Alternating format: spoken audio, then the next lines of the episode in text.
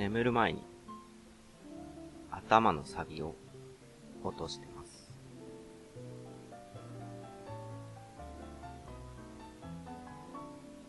何もなかった一日の終わり。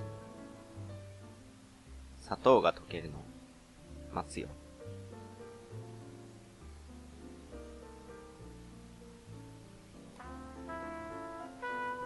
こんばんは。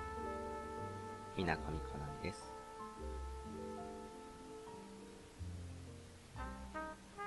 寝る前読書部第9回放送始めていきたいと思います。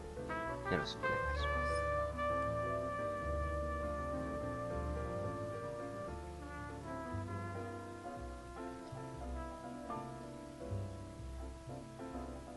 この音声は学校を卒業して早十数年になろうかという私、みなかみが興味を惹かれた本を朗読して何事かを考えていこうという試みになっています。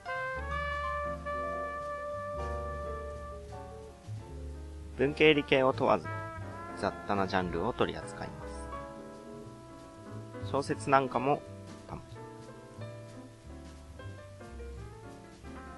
筋肉と同じように脳も使わなければ衰えていきます。興味を持って考えることで、脳の筋トレをしています。よろしければご一緒にお勉強していきましょう。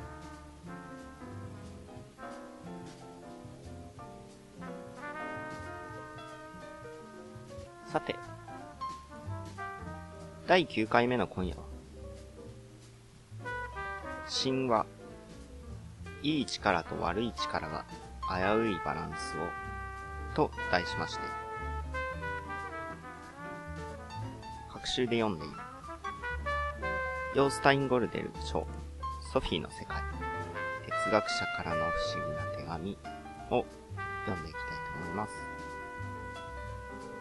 どうぞ最後までよろしくお願いします。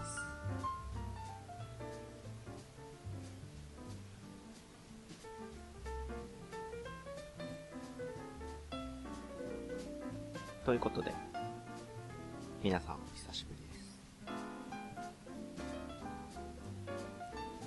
えーと、前回動画上げ、えーと、前回放送上げてから、もう軽く、一月ぐらいになってしまいました。えー、最近何をしていたかというと、まあ、これといって何かをしていたわけではない、えー、とある小説サイトに、えー短編を投稿したり、まあ、そっち方面で、ぼちぼち活動してました。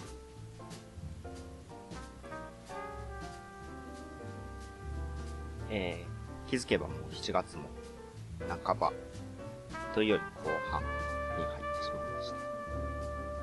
えーっと、連日暑い日が続きますえー、どうも聞いた話では、もう、えー学生さんは夏休みに入っているとか、えー、まあ、僕は、とっくに大、えーと、学校は卒業してしまった。ので、そういう夏休みとかはもちろんないんですが、えー、夏っていう感じが最近ものすごくしていて、ちょっと気分が上がってしまうようなところがありますね。えー、もちろん暑いっていうところで、えー今話題になってますけどね、熱中症とか、えーそういったところにはもちろん気をつけていただいて、えーそれとは別に、まあちょっと、ちょっとした風景が変わってくるというか、景色のコントラストが濃くなるような、この夏っていう季節は割と好きです。えー来月になったらお盆休みとかもありますので、えー、ちょっと、ま、まだちょっと未確定ですけど、えー東京の方に遊びに行ったりしたいなとか、思ったり、思わなかったりしていま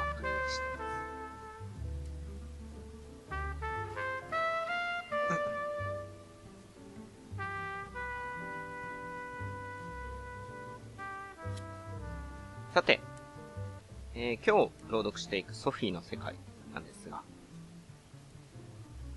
えー、このポッドキャストで読むのは3回目になりますかね。えー、ソフィーの世界というのは、えー、まあ小説なんですが、えー、最も優しい哲学の入門書とか言われたりするえー、小説のエッセンスの中に様々な哲学の歴史であったり、考え方っていうものが散りばめられている。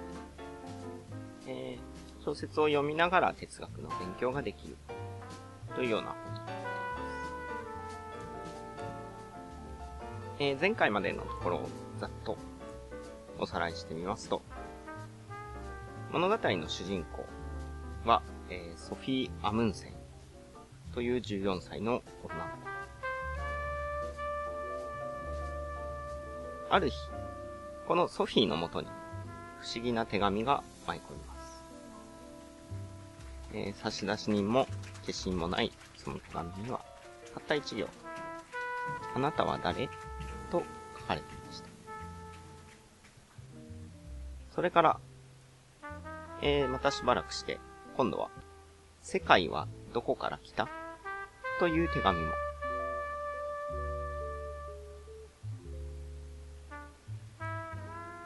一体この手紙は何なのか世界は何なのか私って誰なのかしらこういう不思議な手紙をきっかけに、ソフィーが哲学の世界へと飛び込んでいる。というお話です。えー、第1回目のところでは、えー、っと、今読んだ不思議な手紙が来た。そして前回、えー、シルクハットという章では、えー、この不思議な手紙を通じて、哲学通信講座が送られてくるよというところまで行きましたね。えー、ソフィーに哲学を教えてくれる謎の先生曰く、いい哲学者になるのに、たった一つ必要なのは、驚くという才能であるという話をしていました。えー、世界というのは、まあ、ずっと変わらず僕たちの目の前にあるんですが、それを見て、一体これはどういうことなんだろう？なんて不思議なことが起こっているんだ。と、驚くことから哲学は始まっていく。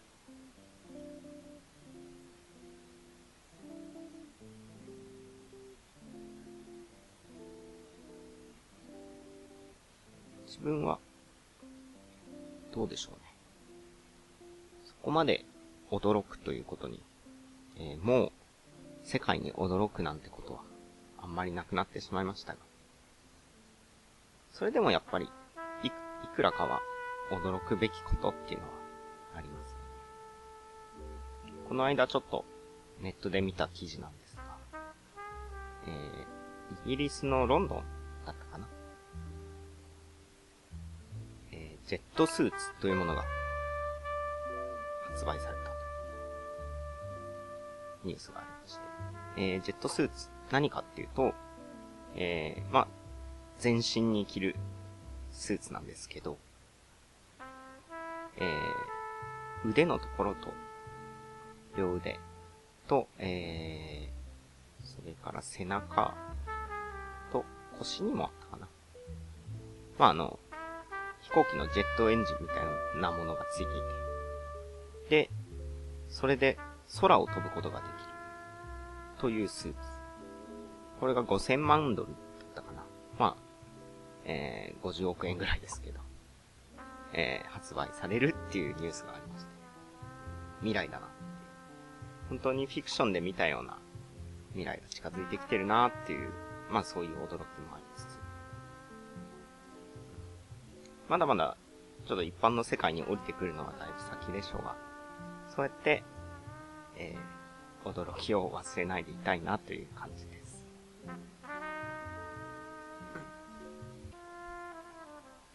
さて、えー、今日読む章は、神話というタイトルがついています。神話、えー、神の話と書いて神話。えーと、まあ、日本神話とかありますよね。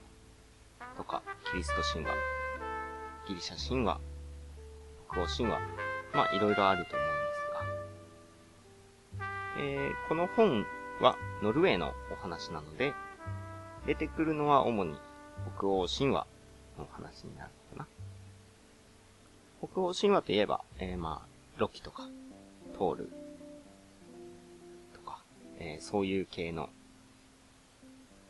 まあ、結構フィクション、漫画なんかでもよく出てくるような題材ですよね。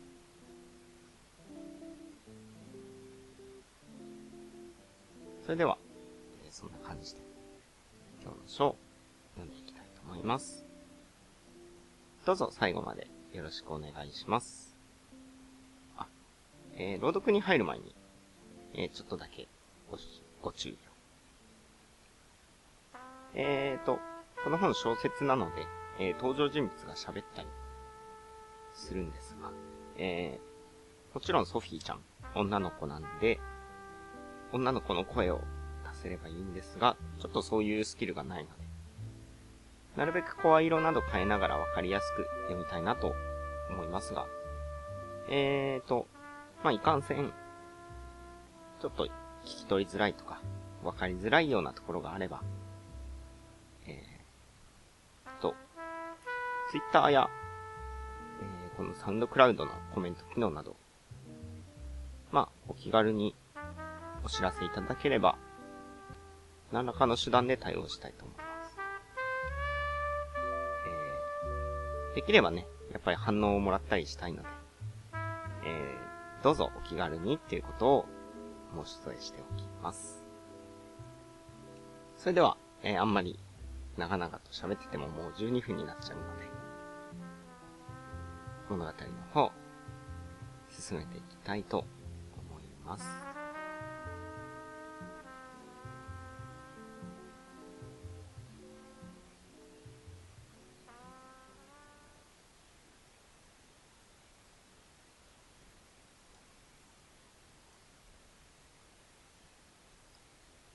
ソフィーの世界。哲学者からの不思議な手紙。ヨースタインゴルデ。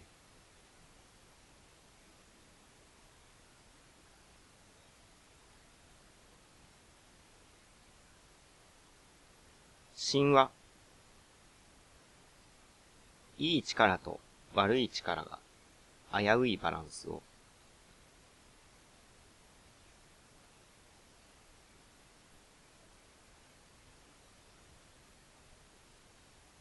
次の朝、郵便箱に手紙は入っていなかった。学校の勉強は退屈で、時間がやたらと長く感じられた。休み時間には、ヨールにいつも以上に優しくしようと心がけた。帰り道、二人は森の雪が溶けて地面が乾いたら、キャンプに行く約束をした。そしてソフィーは、また郵便箱の前に立っていた。ソフィーはまず、メキシコのスタンプの押してある小さな封筒を開けた。父の手紙だった。父は、みんなの顔が見たい、と書いていた。それから、チェスで一等航海士に初めて勝った、と書いていた。冬に帰宅した時に持って行った20キロの本は、ほとんど読んでしまった。そして郵便箱には、この他にも、表にソフィーの名前が書かれた大きな茶封筒が入っていた。ソフィーは、バッグと郵便箱を、バッグと郵便物を家の中に入れると、洞穴に走っていった。そして、タイプ書きの分厚い紙の束を取り出して、読み始めた。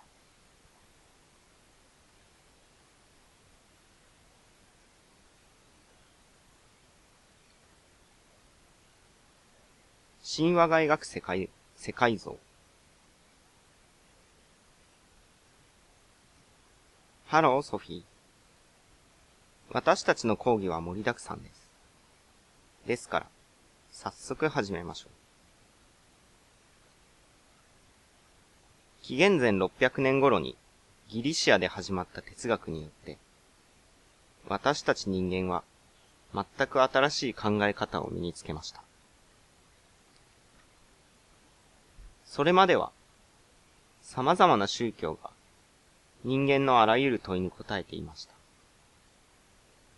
宗教によるそうした説明は、世代から世代へ、神話の形で語り伝えられました。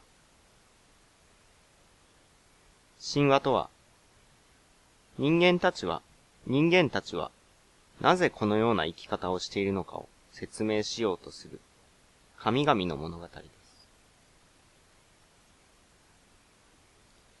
数千年もの間、世界の至るところで、神話によるそうした説明が、まるで花園のように乱れ咲いていました。神話が哲学の問いに答えていたのです。ところが、ギリシアの哲学者たちが、人間はそういう説明に満足しているわけにはいかない、と言い出した。だから、最初の哲学者たちの考え方を理解するためには、神話で世界を捉えるとはどういうことかを掴んでおかなければなりません。例として、北欧の神話を取り上げます。ここでの目的のためには、他のいろいろな神話にまで目配りすることは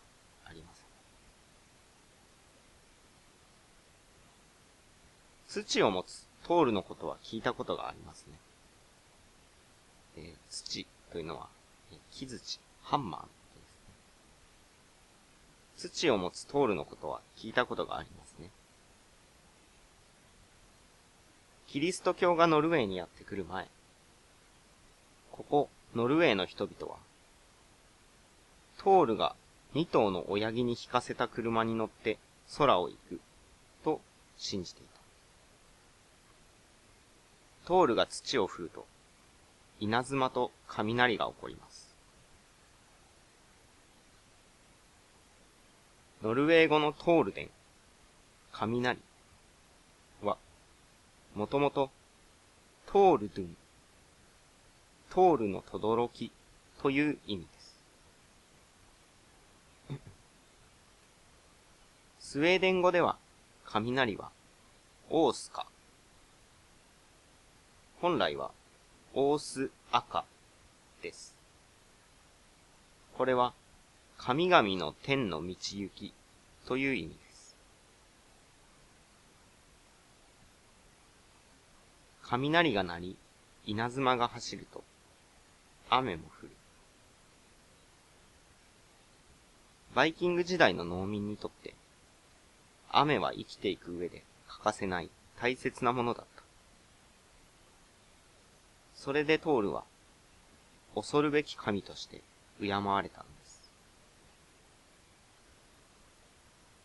なぜ雨が降るのかということへの神話の答えは、だから、トールが土を振るったから、なのでした。そして雨が降ると、畑には穀物が芽吹き、成長しました。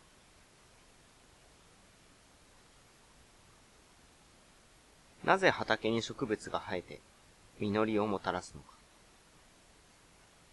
それは結局のところ、わけがわかりませんでした。けれども農民たちは、これはどうも雨と関係がある、ということは知っていた。それから、雨は雷とつながりがあるらしいということ。そんなわけで、北欧では、トールは最大級の力を持つ神とされたのです。トールが重きを置かれたのには、もう一つ訳がありました。トールは、全世界の秩序の維持と、全世界の秩序の維持とも関わっていました。バイキングたちは自分たちの世界を島だと考えていました。この島は絶えず外から脅かされています。世界のこの一角をバイキングたちはミッドガールと名付けました。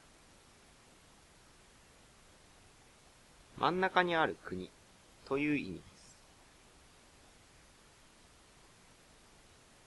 ミッドガールには、さらに、ボスガール、神々の故郷がありました。ミッドガールは、ウトガール、つまり外の国と接していました。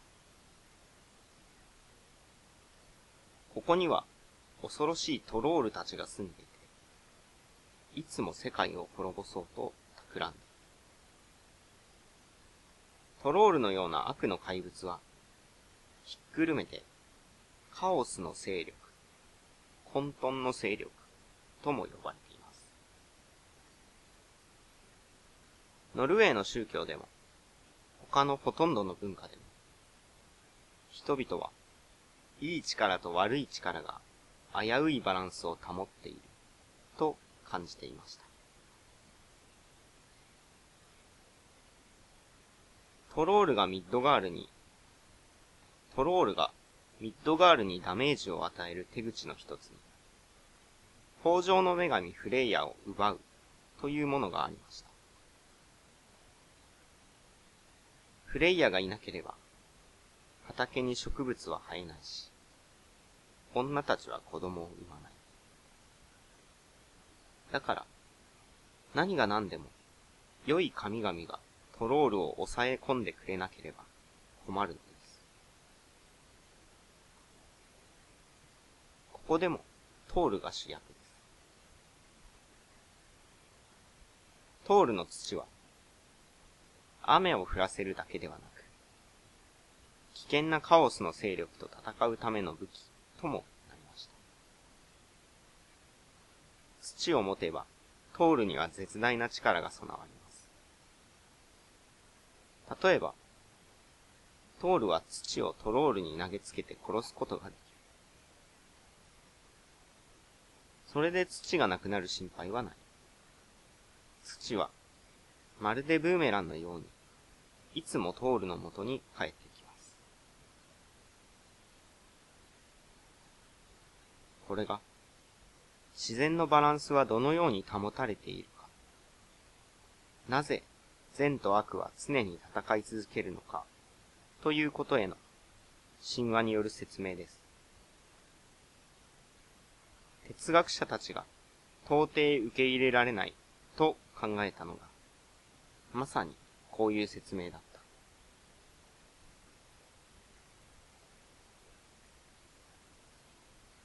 ところで、神話で説明がつけばそれでいいかというと、そんなことはなかった。干ばつや疫病などの災いに脅かされると、人々は、神々が何とかしてくれるのを、ただ手をこまねいて待ってはいられませんでした。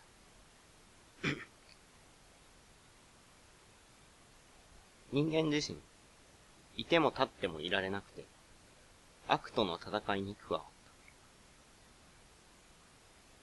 それは、宗教的な様々な営み、つまり、儀礼を取り行うということでした。太古のノルウェーには、極めて重要な宗教的な営みがありました。生贄です。生贄を捧げられると、神々はより一層強くなりました。神々にカオスの勢力を打ちひしぐほど強くなってもらうために、人間たちは犠牲を捧げる必要があったのです。捧げられるのは動物で、例えば、トールには普通、普通、親木が奉納されたようです。オーディンには人間が捧げられることもありました。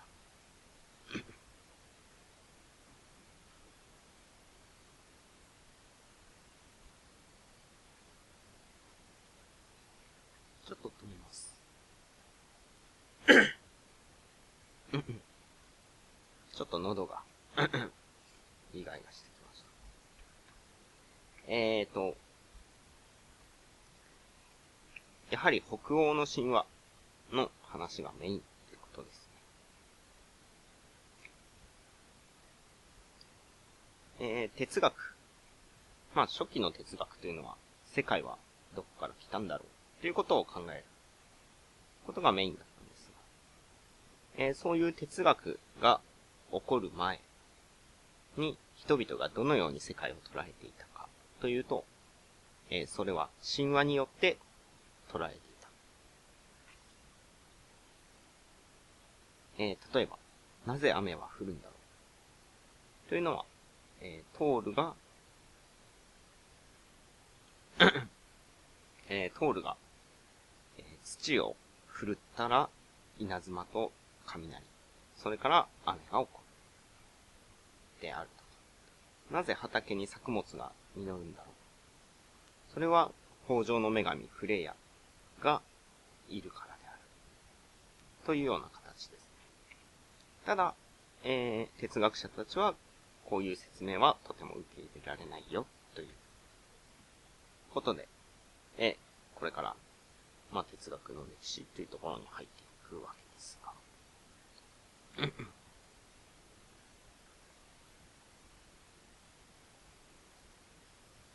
えっと、いろいろとまあ、聞き馴染みのある言葉、単語っていうものが出てきましたね。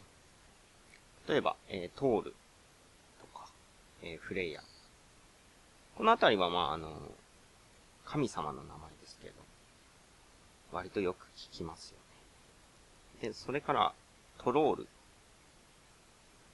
とか、まあ、これもゲームなんかのあの、モンスターでよく出たりしますよね。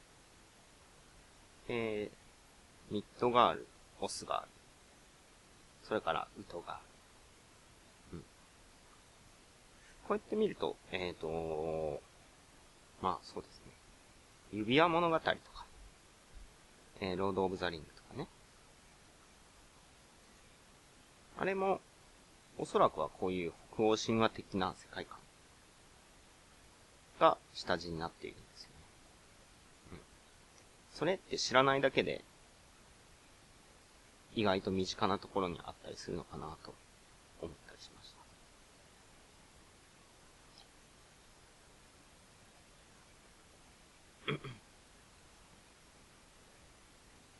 えー、続き読んでいきます。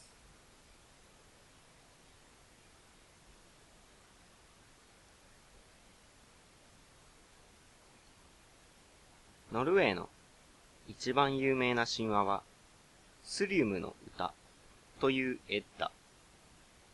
神々の、北欧の神々の女子詩に出てきます。こんな物語です。トールが眠っています。目が覚めると、土がない。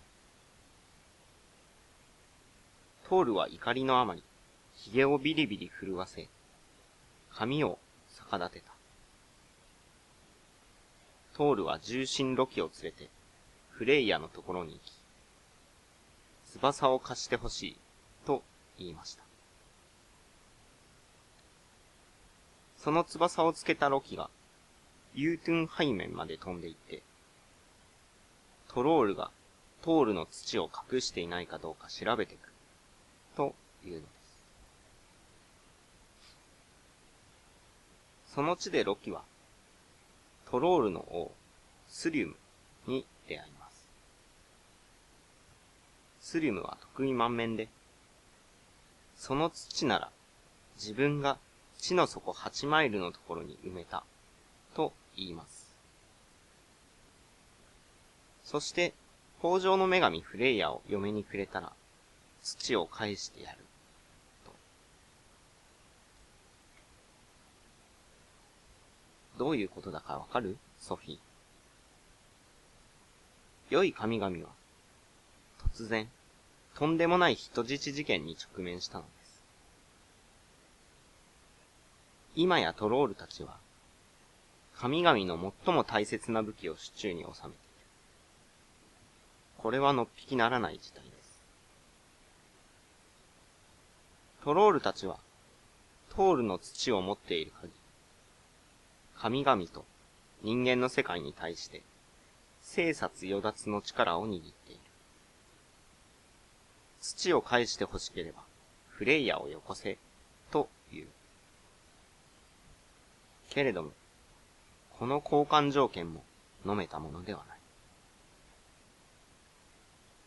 もしも、あらゆる命を守る豊穣の女神を引き渡してしまえば、畑の緑は枯れ、神々も人間も死んでしまうのだから。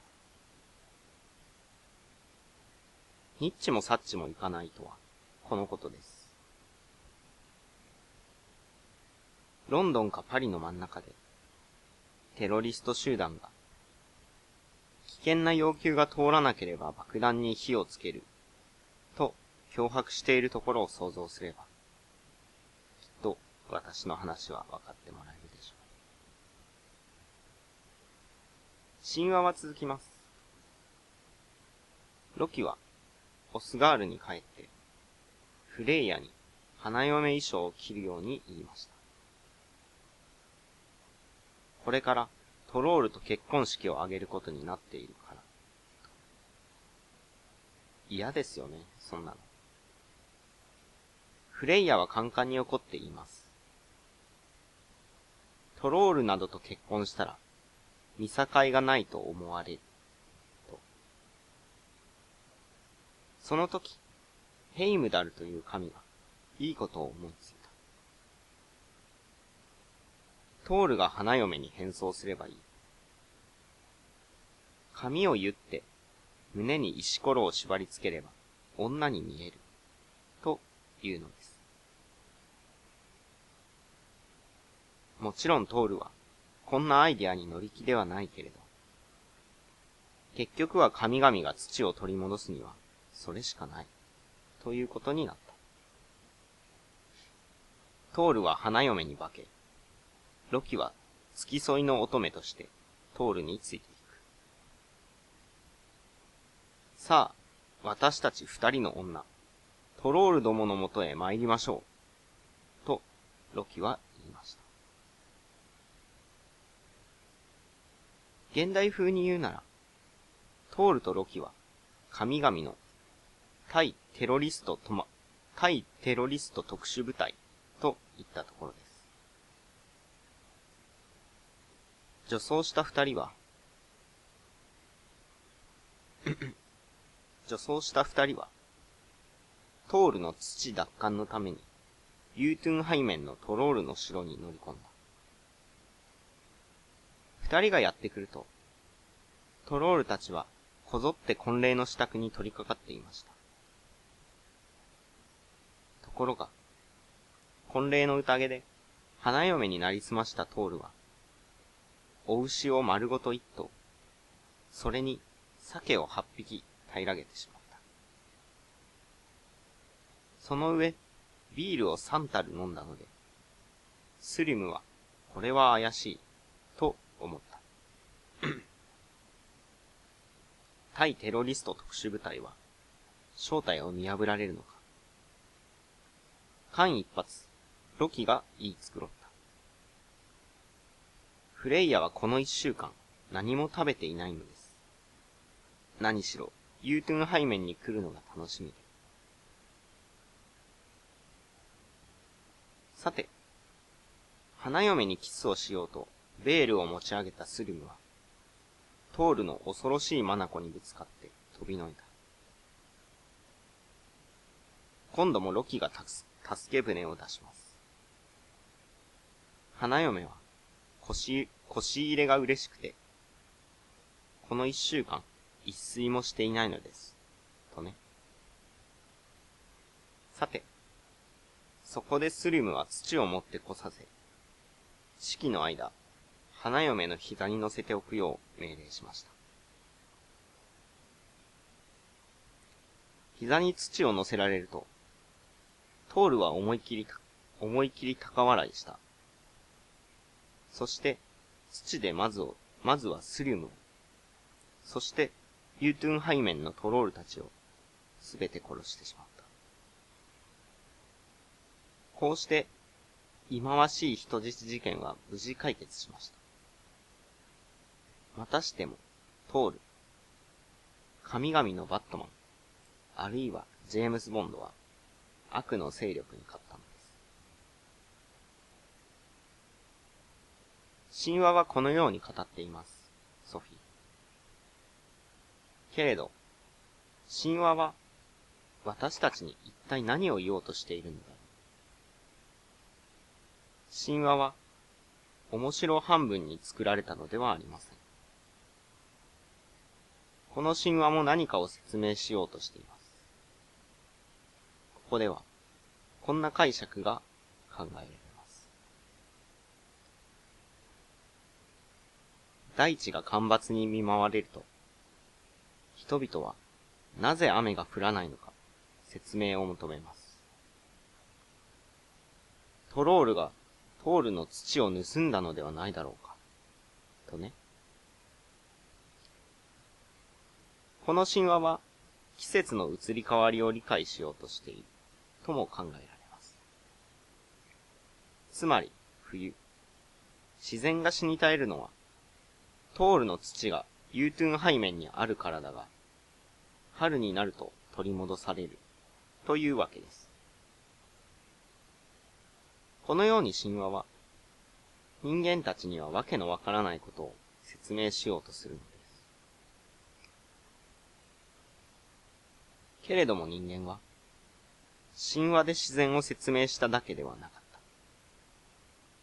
人間は、神話にちなんだ様々な宗教儀礼をすることによって、自分たちにとって大切な出来事に影響を及ぼそうとした。つまり、干ばつや凶作に見舞われると、神話に基づく芝居をした、と考えられる。多分、一人の村の男が、石をおっぱいにして花嫁に紛争し、トロール役から土を奪い返したのでしょう。そうすることによって、人間は雨が降り、畑に穀物が実ることを後押しできたのです。自然の営みを促すために、季節の神話劇演じる例は、世界中にたくさんあります。ちょっと止めます。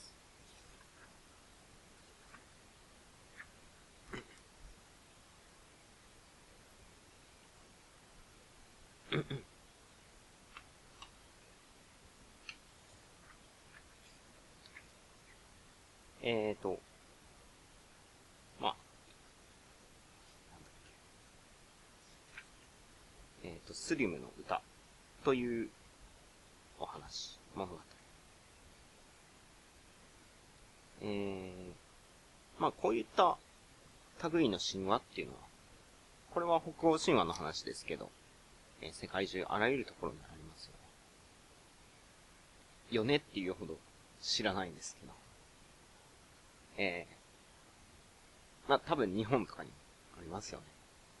日本だと、なんだろう。日本神話のあの、アマテラス大神の、あの、天の岩戸で閉じこもっちゃったみたいなのも、構造的には同じですかね。えー、太陽神であるアマテラス大神。太陽が隠れてしまって、えー、そうすると世界から光が失われて、もちろん作物も実がなくなってしまう。で、えー、それでは困った、困ったってなった時に、えー、天の岩戸の外で、えー、雨の渦目ですね。が、踊りを踊って楽しそうにすることで、えー、アマテラスが出てきた。っていうような。これも、えー、この哲学者の先生風に説明するなら、えー、夜が明けることの説明。あるいはやっぱり、冬から春になる季節の移り変わりっていうことになるのかな？うん。ですかね。えー、っと、で、まあ、いわゆるお祭りごと、えー、とか、まあ、夏祭りとか、秋祭り、いろいろありますけど、えー、そういう神話をもとにした祭りは、まあこういうことです、ね。えー、神々の物語を自分たちも、えー、演じてみることで、えー、その神話通りのせ、えー、結末になるように後押しをする。っていうようなお話ですかね。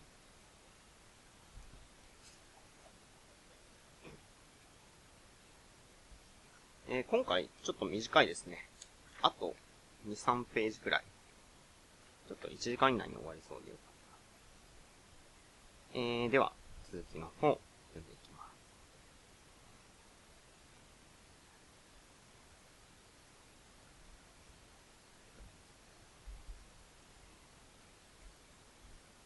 私たちはほんの少し、ノルウェーの神話世界を覗いてみました。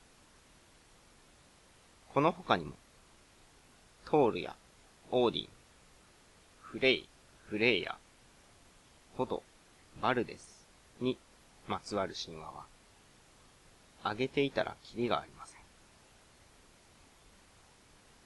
この他さらにたくさん、実にたくさんの神々の物語も、哲学者たちが詮索を始めるまでは、そのような神話は世界中にありました。ギリシア人も、最初の哲学が生まれたとき、神話的な世界像を持っていました。神々の物語は、何百年もの間、世代から世代へと語り継がれていました。ギリシアの神々は、ほんの少しだけ名前を挙げれば、ゼウス、アポロン、ヘラ、アテネ、デュオニュソス、アスクレピオス、ヘラクレス、ヘファイストス、などです。紀元前700年頃、ホメロスとヘシオドスが、それぞれにギリシャ神話を大きな書物にまとめました。これは、全く新しい状況を招きました。ひとたび神話が文字に書かれると、神話について議論できるようになったのです。最初のギリシアの哲学者たちは、ホメロスの神話に批判の目を向けました。そこに描かれた人、そこに描かれた神々は、あまりにも人間と似ていたからです。実際、神々は自分中心で、不道徳で、私たちとそっくりです。人類史上初めて、ひょっとしたら神話は人間の空想の産物なのではないか、ということが言われ出したのです。神話批判をした哲学者に、例えば、紀元前お紀元前およそ570年に生まれたクセノファネスがいます。人間は自分たちの姿になぞらえて神々を創造した。と、クセノファネスは考えました。人間は、神々が自分たちのように生まれたものであり、服を着たり、声や姿を持っていると妄想する。エチオピア人は、自分たちの神々を、肌の黒い、鼻が上を向いたものと想像する。トラキア人は、青い、青い目で赤い髪だと想像する。もしも、牛や馬やライオンに手があって、絵を描くことや人間のように作品を作ることができたなら、馬は馬に、牛は牛に似た神の像を描き、彼らの性格を備えた神を想像するだろう。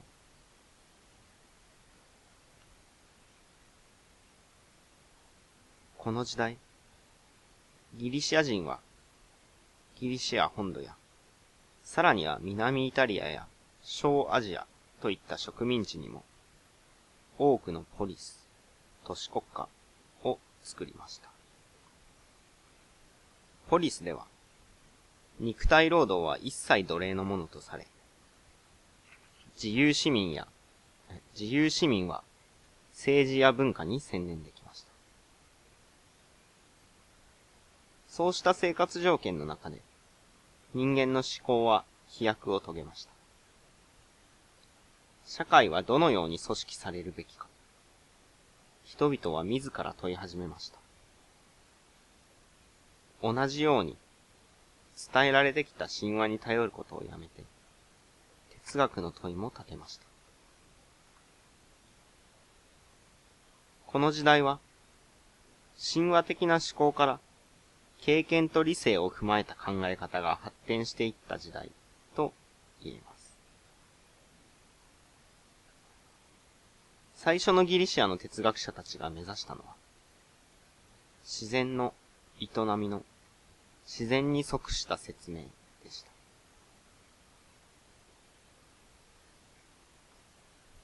止めます。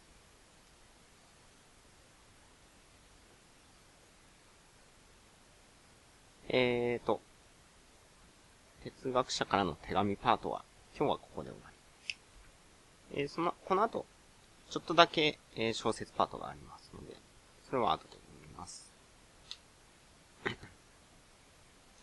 えーと、まあ、こういった神話、いろいろあって、えー、北欧神話、ギリシャ神話、もちろん日本神話もあるし、えー、それぞれの国、地域、に、それぞれの神話があって、えー、それぞれそこに住む人々は、自分たちに似た神を想像した。うん。牛や馬やライオンが、えー、手があれば、自分たちに似た神の像を描くだろうと。まあ、そうですよね。えーと、まあ、これはちょっとした問題があって、キリスト教では、えー、神は自分たちに似せて人を作った。ということになってますよね。まあ、アダムというお話ですけど。えー、ところが、まあ、これが逆になってしまう。えー、神に似せて人を作ったんではなくて、人に似せて神を作った。という。まあ、これは後々大問題になったりするんですが、まあ今日はそこは触れません。えっ、ー、と、神話って結構、まあ、違う神話なのに似たような話があったりして、それが結構面白いなぁと思うんですが、例えば、え、ー、と、なんだ。名前をど忘れしてしまった。えっ、ー、と、日本神話で言うと、イザナギ、イザナミの、えー、よもつ国に行って、えー、帰ってくる、お話はあるんですけど、えっ、ー、と、あれも、オリンポスだったかな。ギリシャ神話に同じようなものがありますよね。えっ、ー、と、妻が死んでしまって、えー、と、で、夫はそれを悲しんで、えー、もう一度その死者に会いたいと言って、黄泉の国に。ところがそこで出会ったかつての妻は、もう、えー、生きていた頃とは面影のないような、ま、えー、肉が腐って宇治が湧いているような、まあそういう姿になってしまった。で、慌てて、現世へと逃げ帰ろうとして、それを、えー、黄泉の国の住人たちが追いかけていく。っていうような、まあこういう構造の話。多分、えっ、ー、と、ギリシャ神話だったような、うん、あったと思うんですが。うん。ありますよね。ちょっと、今、パッと出てきませんけど。うん。で、こういう話をすると、あの、まあ、ちょっとオカルトチックなところでいくと、ユングの集合的無意識がね、みたいな話が出てきそうなんですが、まあもっと素朴にね、えっ、ー、と、自然環境を説明するための神話であったって考えると、まあまあ、似たようなところにやっぱ似たような疑問を抱いて似たような解決方法を思いつくのかなとか、って考えるとちょっと面白いですよね。うん。まあさっきの、えっ、ー、と、スリムの話。冬になって作物が実らなくて、なんとか春になって、えー、生命が息吹き始めるみたいな。うん。多分人間ってこうやって同じようなことでずっと悩んでんだなーって思うとちょっと面白いなって思います。続き、ちょっとだけ最後読んでいきます。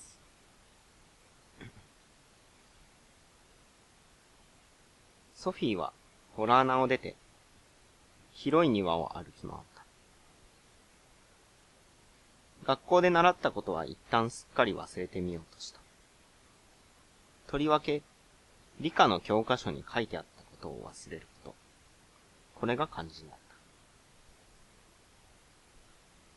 た。もしもこの庭で、自然について何も知らないままに大きくなったとしたら、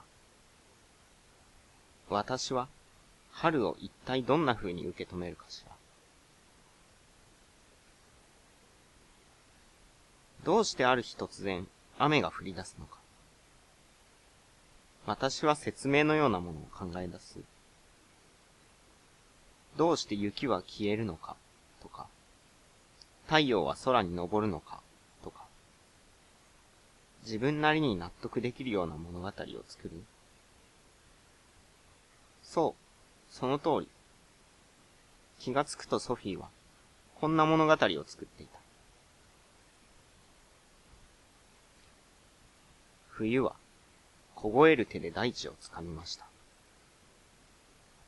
なぜなら、悪い無理跡が、美しいズキタ姫を冷たい牢屋に閉じ込めたからです。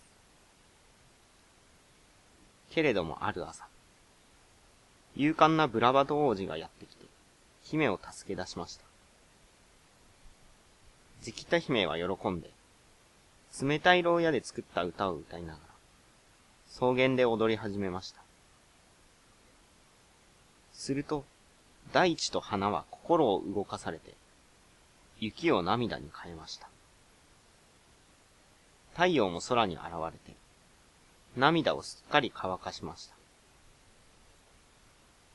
鳥たちはジキタに釣られて歌いました。美しい姫が金色の髪をほどくと、巻毛が地面に落ちて、野の百合の花になりました。ソフィーは、私の物語素敵、と思った。もしも季節の移り変わりに、他の説明がなかったら、私はきっとこの物語を信じたわ。ソフィーは、人間はいつも自然の営みを説明したいと思ってきた。ということを理解した。多分人間は、そういう説明なしには生きていけないのだ。だから、まだ科学がなかった時代には、神話を考え出したのだ。